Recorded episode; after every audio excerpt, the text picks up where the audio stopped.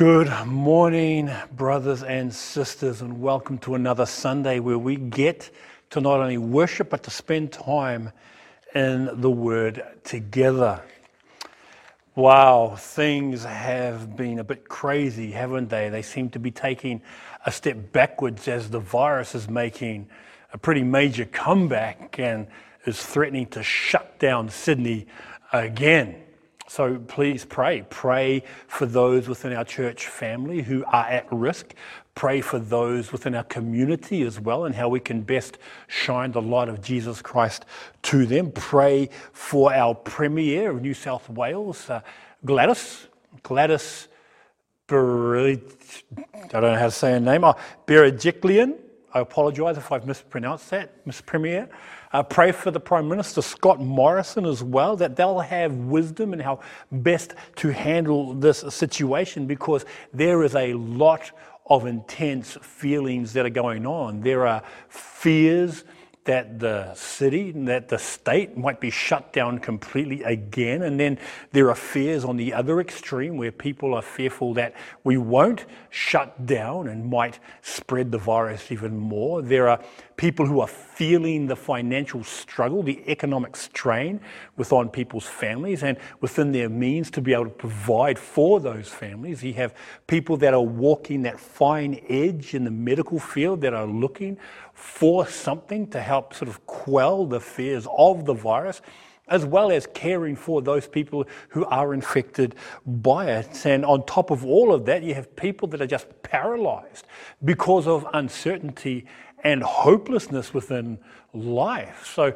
pray, pray, pray. I'll encourage you to do so. But even while we pray, praise God as well praise God that even though, while we do experience those same limitations and those same restrictions, we know that the Lord is in control. We know that He is working to His plan and that He is bringing about His purposes within the biggest scheme of what He is doing. It is never beyond or out of His hand what is taking place. And while people may blame God, or you might even blame God and say, Well, I thought God was about my happiness and about my contentment and about having a problem free life, which is a complete misconception and completely unbiblical. Because, as one of my favorite writers, William Lane Craig, makes this statement, he says, For many, they believe if God exists, Uh, he exists for their personal happiness. When the reality is God's existence is for us to know Him and to glorify Him forever, which leads to happiness. Our happiness, our fulfillment comes in knowing who God is and having a legitimate, real relationship with Him. So, this morning and over the next few weeks, we are going to have some biblical lessons, or what I like to call one shots, as we look to rediscover the certainty of our God at work in these current times. So, with that, let's open a word of prayer and dive into the word together. Heavenly Father, we thank you so much for your goodness and for your grace. We thank you so much that you are in control. And Father, I pray that you'll open our eyes to see your hand at work even now. As we look at your word, may we recognize you ministering to our hearts. And I pray, Father, that there will be more than just words, but rather truths that will not only impress upon our hearts, but transform them as well. We commit ourselves to you now in Jesus' mighty name. Amen. If you have your Bibles, please turn to John chapter 5, and our brother Brad, I'm sorry, Brad is going to read for us this morning. Brad, over to you. Today's Bible reading is from the book of John, chapter 5, verses 1 to 15. Sometime later, Jesus went up to Jerusalem for one of the Jewish festivals. Now there is in Jerusalem near the sheep gate a pool, which in Aramaic is called Bethesda, and which is surrounded by five covered colonnades. Here, a great number of disabled people used to lie the blind, the lame, the paralyzed. One who was there had been an invalid for thirty eight years. When Jesus saw him lying there, and learned that he had been in this condition for a long time, he asked him, Do you want to get well? Sir, the invalid replied, I have no one to help me into the pool when the water is stirred. While I am trying to get in, someone else goes down ahead of me. Then Jesus said to him, Get up, pick up your mat and walk. At once the man was cured. He picked up his mat and walked. The day on which this took place was a Sabbath. And so the Jewish leaders said to the man who had been healed, It is the Sabbath.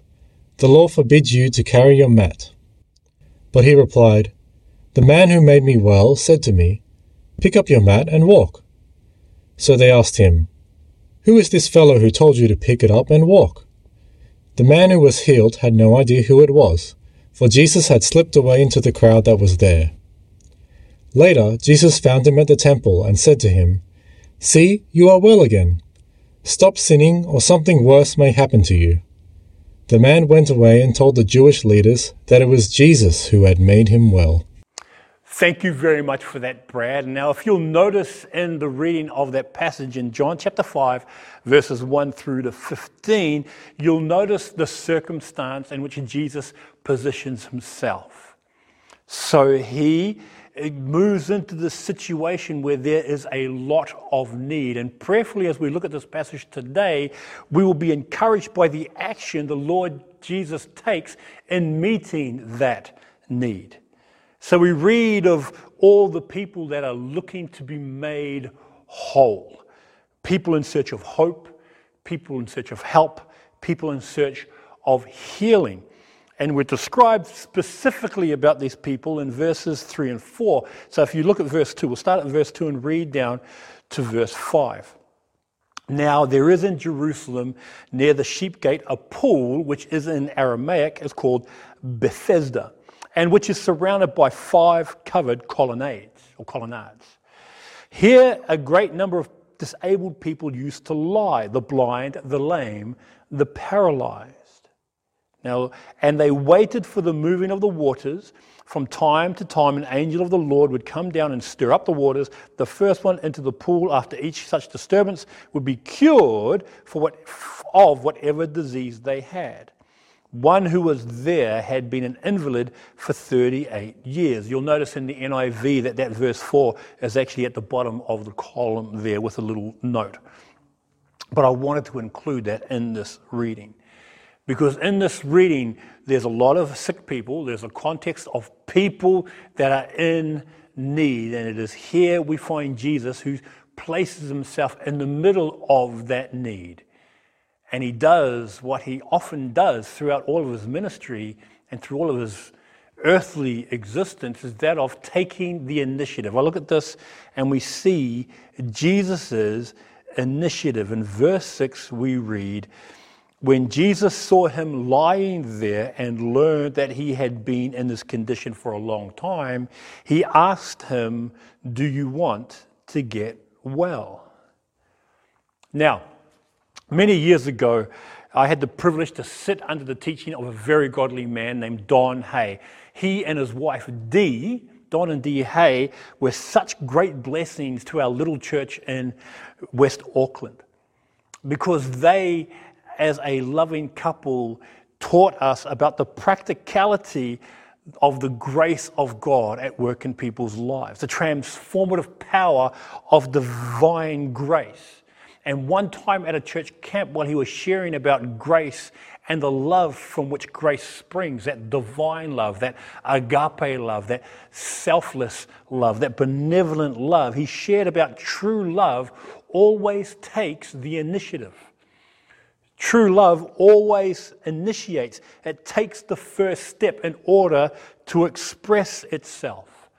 It is how God expressed his love to us in Jesus. He saw our need, therefore, he cast his glory aside to adorn himself in flesh. He is the one who pursued us and chased us. He is the one who took the initiative, even though, as the Bible says, all we like sheep have gone astray. Each has gone to his own way. But he took the first step by sending his only begotten Son that whosoever believes in him will not perish but have everlasting life. John 3:16. You see his initiative stirs within us and prompts a response and reply. In 1 John chapter 4:19 we read, "We love him because he first loved us."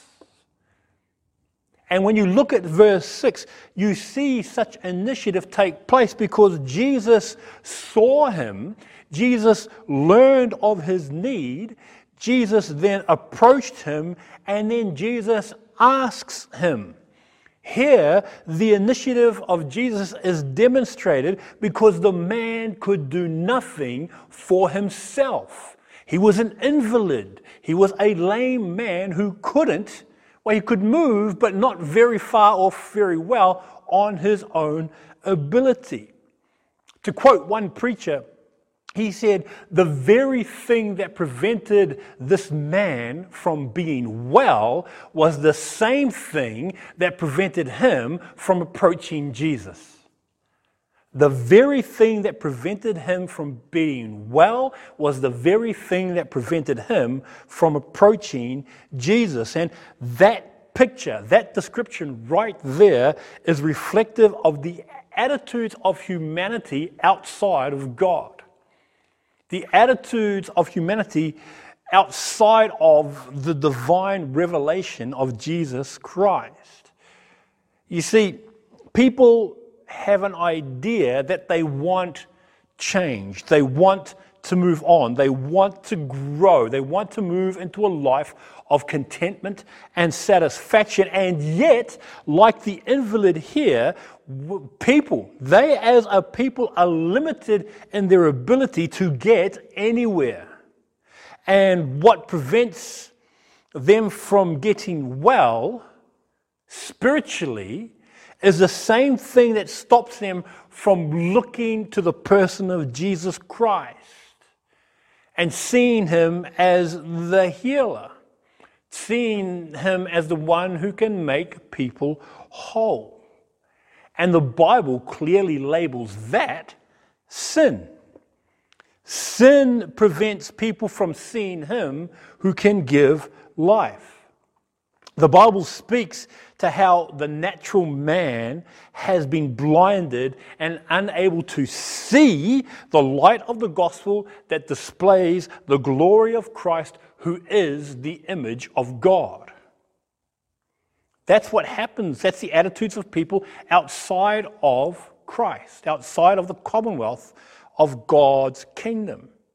But then, even as Christians, as his children, we can experience similar constraints, similar limitations, and we find ourselves trapped and unable to move. We're, we're dry in our spiritual walk. We're dissatisfied with our lives. We're wondering why we're not experiencing the abundant life that Jesus promised. And, and, and we, we lose the joy of God's presence or even the empowering of the spirits. And, and we, like the invalid, are looking for something to deliver us, looking for someone to help us or to awaken us from our spiritual slumber.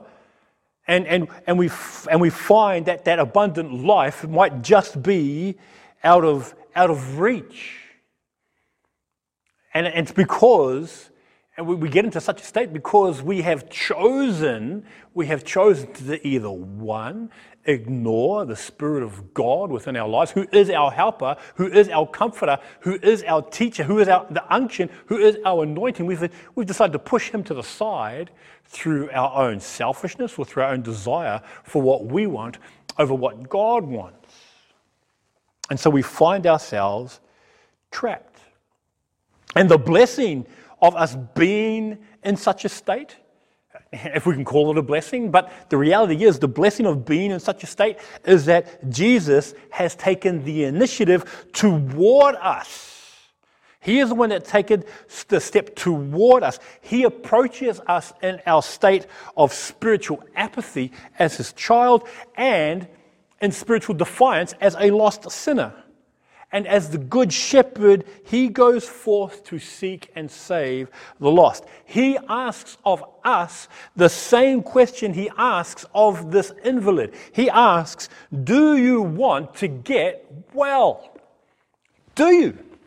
Do you want to get well? Do you want to be free? Do you want to be liberated, contented, and satisfied? I guarantee that each of you, along with myself, would answer yes. But how? And that's the problem, isn't it? How? How that and, and, and the way Jesus answers this question, or oh, sorry, no, forgive me. The way the invalid replies to Jesus' question portrays our problem. Portrays our problem, and that's found in verse 7. Now, look, I, I stopped watching those reality singing shows a number of years ago, the likes of, say, Australian Idol or Australia's Got Talent, uh, um, The Voice, all those sorts of things. I stopped watching those a number of years ago. Part of the reason was because it became less and less about the musical talent of an individual and it focused solely upon their stories. It focused solely upon, oh, woe is me, woe is me. And each contestant almost had to come up with a story that outdid the previous contestant's sob story. It almost seemed a competition of one upmanship. That's what it seemed to be. Now, please don't misunderstand me. I'm not insensitive to their needs. I'm not some uncompassionate, talentless hack that doesn't care about what they've gone through or where they've come from. I mean, you know, it's awesome that they've overcome situations. I'm not looking at it that way. All I'm saying is because it became an appeal to an, an emotional reaction, almost like they're garnering support because they needed the votes of the public. And so I just, I just turned it off. Now, everyone has a story, and it doesn't matter how bad off you are, there's always somebody worse. It doesn't matter how well off you are, there's always somebody better in a better off situation. And so, you know, I, I don't, yeah, so I just sort of stopped watching those things. So the, the answer that this man gives to Jesus when he says, Do you want to get well? He doesn't actually say yes he, he presents an argument, he presents a solid case as to why he should have compassion manifest toward him. Now, look, I've, I have no issue with that, but this isn't akin to an appeal for compassion from the asker. He says, Sir, the invalid replied, I have no one to help me get into the pool when the water is stirred. While I am trying to get in, someone else goes down ahead of me. So this guy's response isn't just a plain yes, but it is an appeal. Like I said, perhaps in an effort to garner some more sympathy from the person talking to him by elaborating on what he is going through. I want to get well, but I have no help. I want to get well, but I can't make it there myself. I want to get well, but others take it away at the last minute. And those reasonings are very applicable to both the Christian and the non Christian alike. For the non Christian, it's an accurate picture of one's natural state before God. That whether you like it or not, whether you accept it or not, whether you believe it or not, you are a person that is captive to your own limitations before God. There is nothing in you to make yourself acceptable to Him. There is nothing in you to cleanse you of your sin and to give you a new nature. You can't do that of yourself. It is why in John chapter 3, when Jesus speaks with Nicodemus, he says, You must be born again. You must be born again. To which the, the logical answer that Nicodemus gives is, What, you mean I've got to go back into my mother's womb and be born again? And Jesus is talking about a renewal of our natures. That in our current state, in our original nature, we are at enmity with God. That our sinful nature is in direct contradiction of who He is. That is our natural state. And you know this. You see this, you recognize this, that not all is well in the world. You recognize the fact that not all is well even in your own world. Why, why there is still so much hatred, why there is still so much anger, why there is still so much selfishness. And you see this evident in the past several months with the amount of people who were just selfish when it came to the COVID 19 crisis.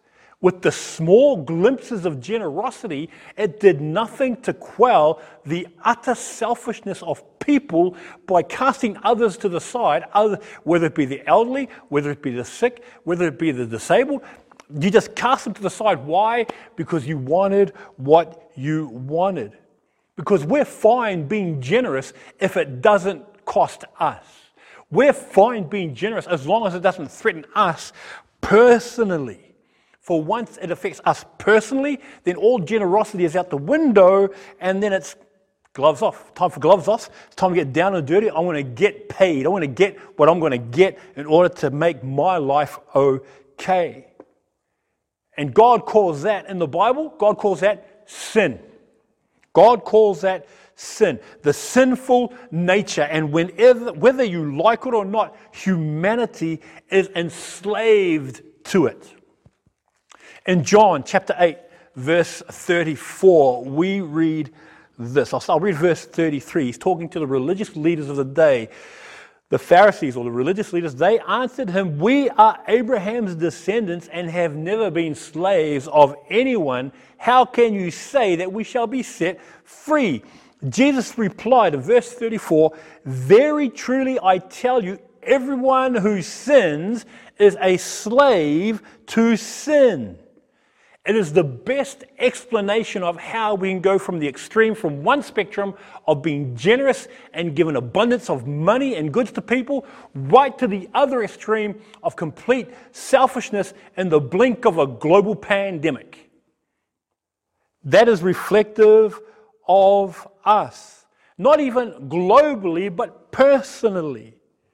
We know that there's something wrong with us and that we cannot change ourselves. Now, when I say change ourselves, what I mean is change ourselves to an extent of where we will be accepted by God because He is holy and we are not. He is perfect and we are not. And because we are not, we cannot be as sinful beings in His holy presence. We try going to others to help. Only after reaching out, we find out that they have just as much, if not more, problems than we do. If, excuse my language, you find out that people are just as screwed up as we are. We try then to look to ourselves and look, okay, then I'm going to attain self improvement myself, only to find out how limited I am, limited by my frustrations, limited by my lack of resources, limited by my way of thinking, limited by emotions, limited by abilities. We are limited in what we can do. And once again, for all our proficiency and efficiency to do things, we can do nothing to change our nature before God. It is completely beyond us. And so then what do we do? We look for a goal. We look for a cause greater than ourselves. And even while we try to live for a cause or to live for something other than us, we find that if it is not of, of any eternal significance, that our dreams will then just fade away and we walk away disappointed. Why? Because the Bible teaches that we are dead in our trespasses and sins. And as those who are dead in our trespasses and sins, we are like the invalid who could not approach Jesus. We have to, we have to cry out and ask for help. So too are those whose sins have not been forgiven through faith in Jesus Christ. We are separated from Him as well, unable to approach Him. I mean, we can't do anything to save ourselves we need to ask someone else to save us. Therefore, it requires Jesus to approach us and to bring us to himself. That's, that's just the reality of it. That's why it is Him that takes the initiative. We are told within the scriptures that no man can come to the Lord Jesus Christ unless the Father first draws him. And He might be drawing you even now. Even for the Christian, in the same way, we find ourselves limited or restricted by what is taking place around us, and we can become ineffective in our Christian life. We feel dry, we feel bored with the routine of following the Lord. We find ourselves constantly struggling, constantly looking for the next encouragement to pick us up and to lead us to the, the stirring waters in order to f- experience a, a huge refreshing within our Christian life.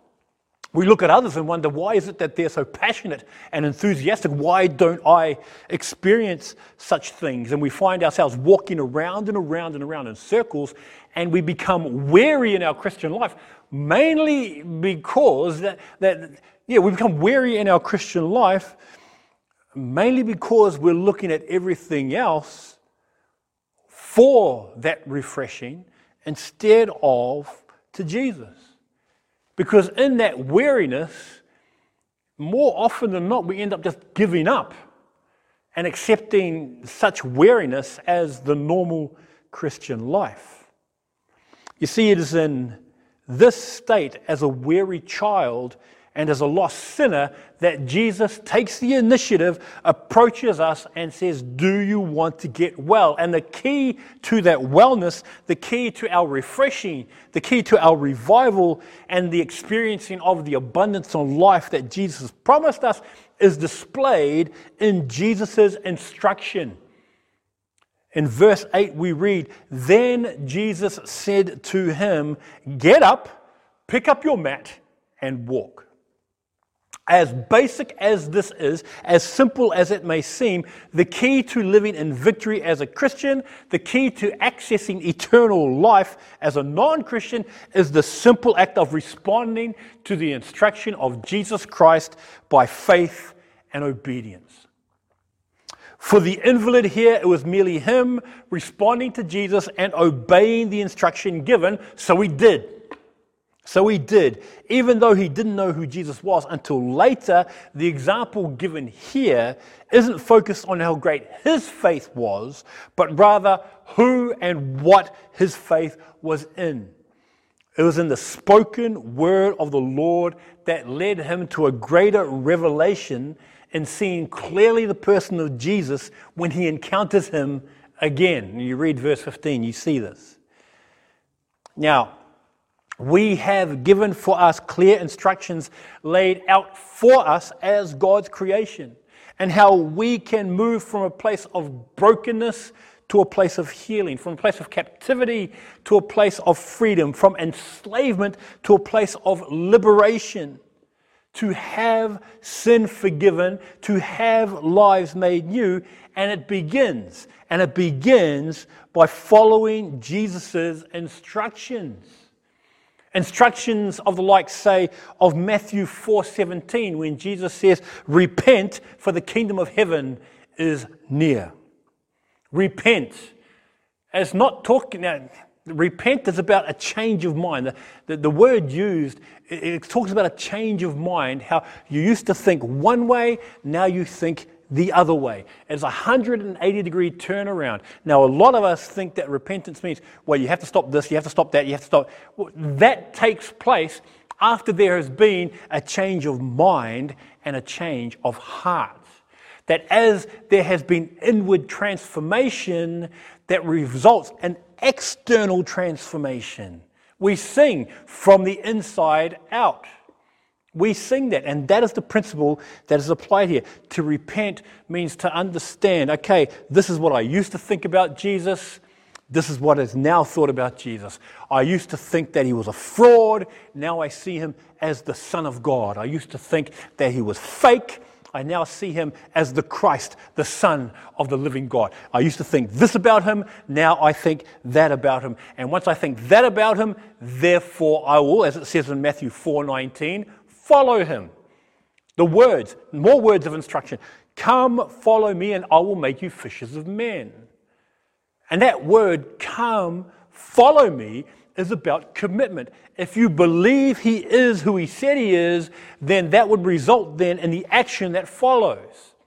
Case in point, 2008 Deeper Camp, the camp where Julie was lying on the water, trying to start, lying on the sand, trying to stop waves from destroying the sandcastle. I still remember that. One of the funniest things I've seen. Sorry, Jules. But I remember at the end of that camp, I had to get back to Sydney from Wollongong, myself, Nathaniel, and Jamal. Now, I had only been down there. This is long before GPS and stuff, so I didn't have, I had to use a map book to find the place, and I asked Pastor Ben if I could follow him back to Sydney. Now, here's what's interesting. Pastor Ben said, Yeah, not a problem. Therefore, when I asked him and he invited me to follow him, I had to, one, believe that he was capable of getting me from destination A to destination B. But me believing that doesn't do anything unless I follow through on that. So I believed he could get me to where I needed to go. That's faith. And then as I followed him and he got me to the destination I needed to be, that was obedience. That's why they work hand in hand. A.W. Tozer referred to them as being two sides of the same coin that of faith and obedience. And Pastor Ben got me back to Sydney to a place that I recognized and I was able to get home. And Pastor Ben's a wonderful driver. He didn't go one kilometer over the speed limit. 110, 110 on the dot. 100, 100 on the dot. 60, 60 on the dot. Thank you very much for that, Pastor Ben. But it's about repentance Change, so a change of mind and a change of heart, and that inward change then results in outward transformation. Then there's the commitment of, of following. But the most important instruction through the invitation is, is, is to the invitation that Jesus gives us. And it is that invitation to a committed relationship with Him, not to a set of rules, not to a church denomination, not to an ideology, but to Himself. He says in John chapter 11, verses 25 and 26, Jesus said, I am the resurrection and the life. The one who believes in me will live even though they die. Verse 26. And whoever lives by believing in me will never die. Do you believe this? To which I pose this question to you. If you are not a Christian, do you believe this? Do you believe that Jesus is the only begotten Son of God? Do you believe that he was born of a virgin, conceived of the Holy Spirit? Do you believe that he lived sinlessly and in accordance to God's will? Do you believe that he was crucified on the cross, a sacrifice and an atonement for your sins and my sins and our offenses against God? Do you believe that he was buried and three days later he was resurrected from the dead? Evidence that he is the Messiah, that he is the Christ, that he is the anointed deliverer, the Son of the living God. Do you believe that if you trust in him for the salvation and forgiveness of sin, from sin, and forgiveness of sin that condemns you to hell, that you can be born again by his Spirit and become his child? Do you believe this? Because if you believe this, then what's stopping you right now from becoming his child? What's stopping you right now from committing your life to Jesus Christ? All it takes is a prayer. All it takes is to bow your heads, open your heart, and ask God to save you from your sin. And if that's something that you want to do right now, then just pray with me. Just pray with the quietness of your heart. Just pray with me. And, and we'll do that right now, 30 seconds. Just pray with me right now. Bow your heads. If you want to receive the Lord Jesus Christ as your Lord and Savior, where you might be born again into the family of God, then, then just pray with me right now. Let's pray. Heavenly Father, I have sinned against you. I have offended your holy name, and I am deserving of your judgment. Thank you that you sent Jesus, who was born of a virgin, lived sinlessly who was crucified and died to be a sacrifice for my sins. Thank you that Jesus rose from the dead and that through believing in him, I can be born again into your family. Please save me from my sin. Please rule in my heart. Please take control of my life. I receive you as my Lord and as my Savior. In Jesus' name, amen. If you believe that, do you believe this? Then, look, if you prayed that, if you prayed that, down here will be my phone number. There will be my phone number in Australia. And if you prayed that prayer, I want you to send me a text message. I want you to send me a text message to let me know that you've prayed and that you've committed your life to Jesus Christ.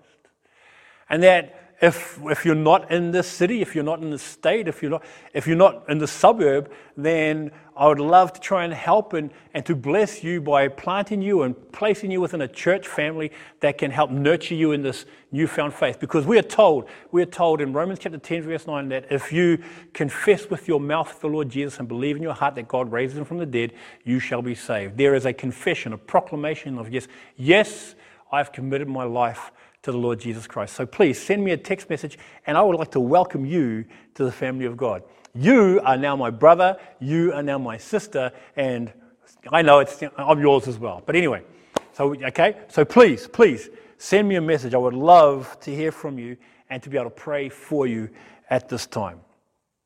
Now, and the reality is, even as his child, even as his child, we can. I mean, it's not, it's not easy. It is not easy, but it is the most fulfilling life that one can have. Because as his child, as his child, I'll be the first to admit that at times I have felt dry, that at times I have had struggles, and that at times I have even fallen and given into temptation. But the grace of God is such that when I'm in those positions of wandering or of struggle, He, like the invalid here, He comes to me and He says, Do you want to get well? He, he comes to me and he ministers to my heart. And he, he gives me words of encouragement and also words of instruction that I may overcome the restrictions that I have put myself in spiritually. Words of encouragement, like, say, in John chapter 1, verse 12, to as many as received him, which is what you have done right now if you have prayed and asked the Lord Jesus to be your Lord and Savior. To as many as received him, to those who believe in his name, he gave the right to become the children of God wonderful words of encouragement like Romans 8:17. Now if we are children, then we are heirs, heirs of God and co-heirs with Christ if we indeed we share in his sufferings in order that we may also share in his glory.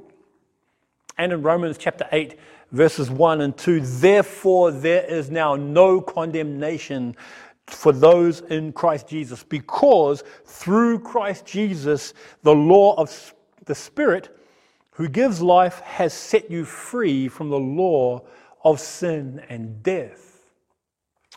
Or, in other words, Instead of looking at your restrictions, instead of looking at what you're not able to attain, instead of focusing on your lack or on your limitations, instead of looking at your situation, our eyes are to be looking at Jesus for our salvation, for our purpose, for our revival, and for our ability to live in Him. And when we have words of encouragement such as that, we also have some wonderful words of encouragement like Galatians 2:20, I have been crucified with Christ and I no longer live, but Christ lives in me. The life I now live in the body I live by faith in the Son of God who loved me and gave himself for me. Instruction like John 13 24, a new command I give you love one another. As I have loved you, so you must love one another. And in John 14 1, do not let your hearts be troubled. You believe in God, believe also in me. For you and I to believe and receive such truths results in us, like the invalid, having the capacity to, in verse 9, pick up his mat and walk. To get up, pick up his mat, and walk. So, like the invalid, the invalid who is set free from his restrictions, our freedom, whether it be from sin's hold, whether it be from apathy, comes from responding to the Word of God by faith and obedience. Obedience to biblical commands, acceptance of divine truth, submission to God's authoritative will.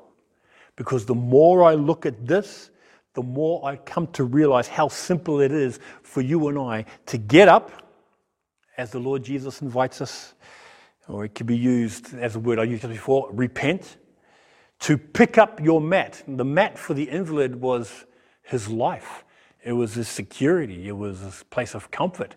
To pick up his mat, that we might pick up our mats, or in, in other words, everything that we are, our lives, and that we might walk, following Jesus, walking in the light as he is in the light walking in the newness of life because that is what He's granted us. Walking in Christ. Yeah. So, my prayer is that today we might be encouraged to respond to the instruction that the Lord Jesus has given us to get up. That we will lay aside our problem and our self centeredness and our selfishness because Jesus has taken the initiative to reach out to us in order for us to not only live in victory, but to live in abundance. So, brothers and sisters, yeah, let's get up, let's pick up our mats, and let's walk after the Lord. And let's see what he does in, through, and with us. Let's pray. Heavenly Father, we thank you so much for the example given here and the involvement you have within each of our lives. Thank you that you take the initiative, that you are the one who reached out to us, that you are the one that stretches out your hand to bring us out of our life of apathy, out of our life of spiritual, just uh, spiritual blah, and Father, that you invite us to get up, take up our mats, and walk. Father, that you see beyond our problems because you are so much bigger than our problems. You are so much greater than our problems. And Father, that by following your instruction that you have given us in your word, we can experience the fullness and the abundance of the life you have promised us. So, Father, we ask for you to dismiss us now, and I pray that you will enable us and help us and give us the courage to get up, take up our beds, and follow after you. So we ask for you to dismiss us now in the name of the Lord Jesus Christ, we pray. And all God's people said, Amen. Thank you very much for that, brothers and sisters. I pray you've been encouraged in some way. If you're not able to make the Zoom meeting where we can spend some time to pray or to be prayed for, then I trust you'll have a great and safe week. Please look after yourself. And in all honesty, in this coming week, I'll see you next Sunday. In this coming week, walk strong.